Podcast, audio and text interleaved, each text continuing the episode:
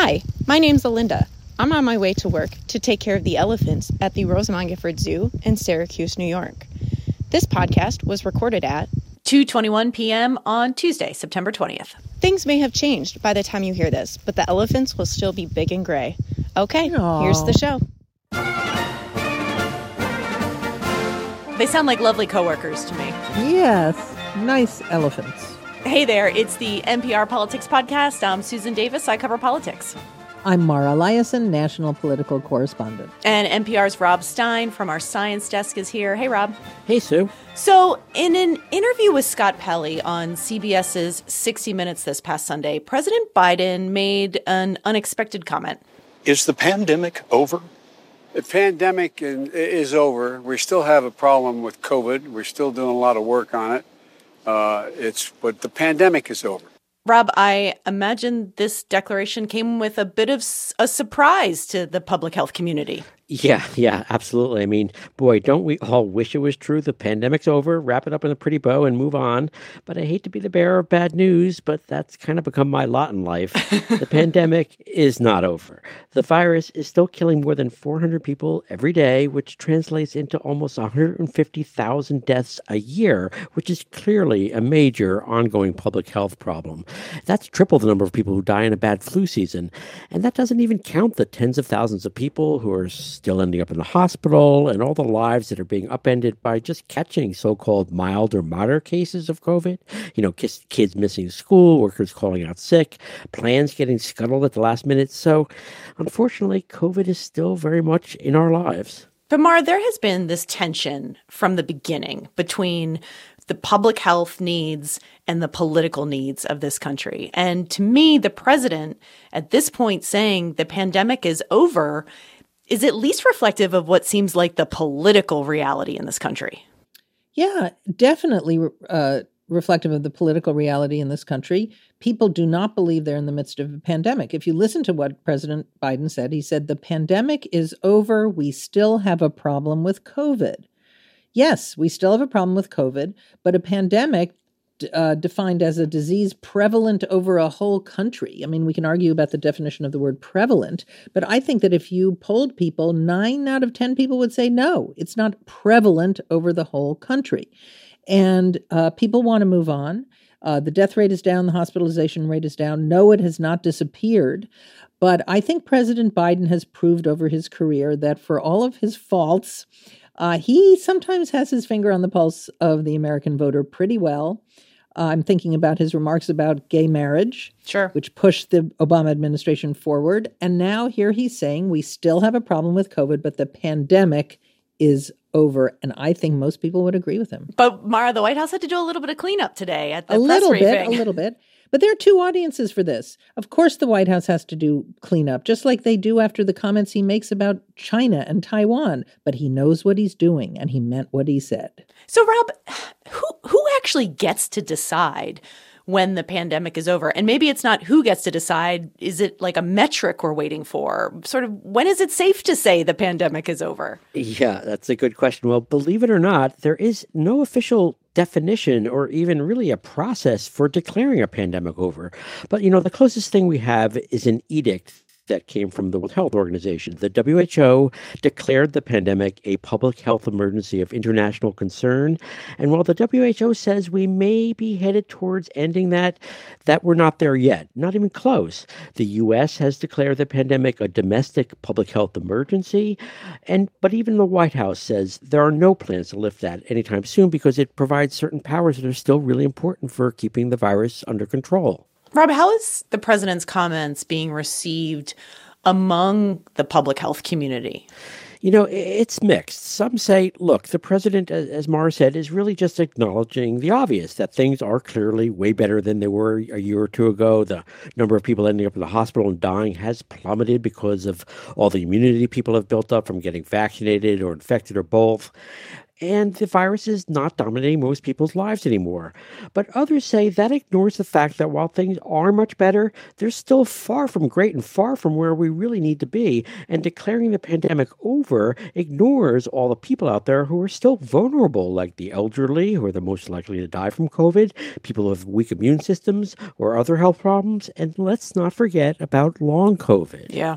I mean, Mara, do you see any political liability here for the president saying this kind of thing before the midterms? I mean, Democrats, you could argue, were elected in large part in 2020 because of the pandemic and the idea that they would manage it better.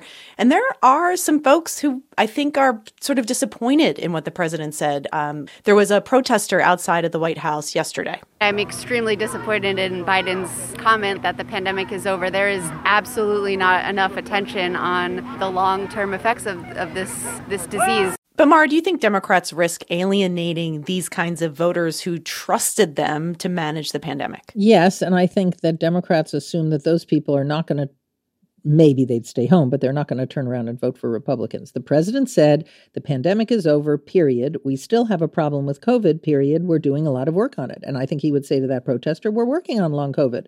We're working on preparations for the next pandemic.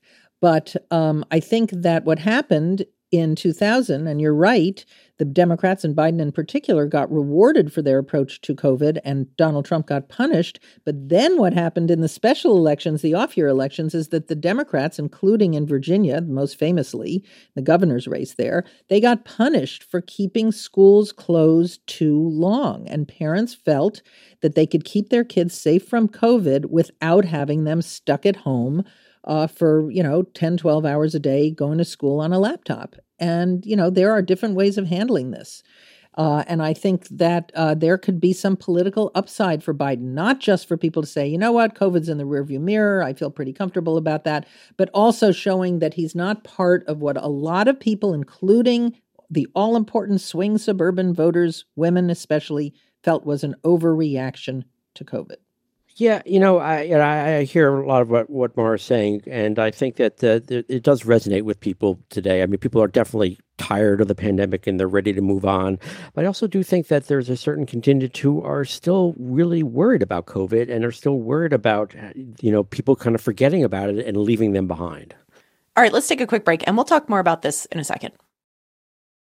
And we're back. And Mara, the president's comments might be also causing some political headaches. Uh, Republicans on Capitol Hill have seized on Biden's comments to question whether Congress needs to approve any more COVID related funding for the pandemic.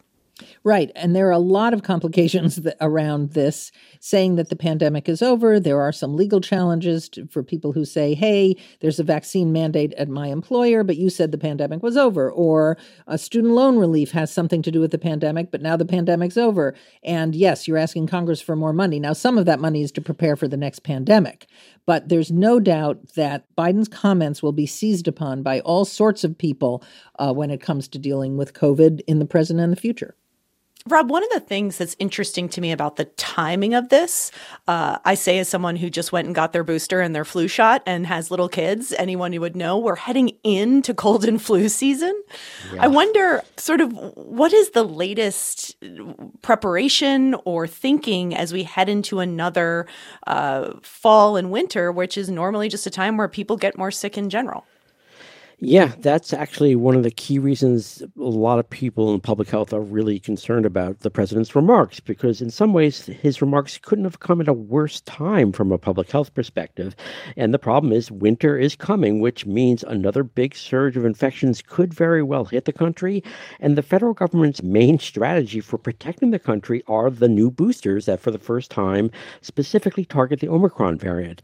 But even before the president's comments, the administration was facing a big uphill battle to try to convince pandemic weary Americans to roll up their sleeves yet again for yet another shot. So the concern is declaring the pandemic over is hardly a selling point for getting people boosted. Rob, what are vaccination rates like right now? And especially for people who've gotten all four shots, should they be getting a fifth shot with the new bivalent booster? Yeah, so, you know, overall, the vaccination rates are pretty bad, uh, especially compared to other wealthy countries. Only about 70% of those eligible for the vaccines have gotten their first two shots. And when it comes to the boosters, it's even worse. Only about half of those eligible have gotten one booster, and only about a third have gotten both. And the really scary part is less than half of those who need the booster the most, those age 65 and older, are fully boosted. And the answer is yes. I mean, anybody who got any shot, including if you've gotten two shots and then two boosters, are being recommended to go ahead and get this new booster. And the reason for that is it the hope is that it'll provide longer lasting protection. This may be the last one you'll need for a year. It could and hopefully will protect you better against Omicron from even getting infected, and perhaps could protect you against any new variants that emerge.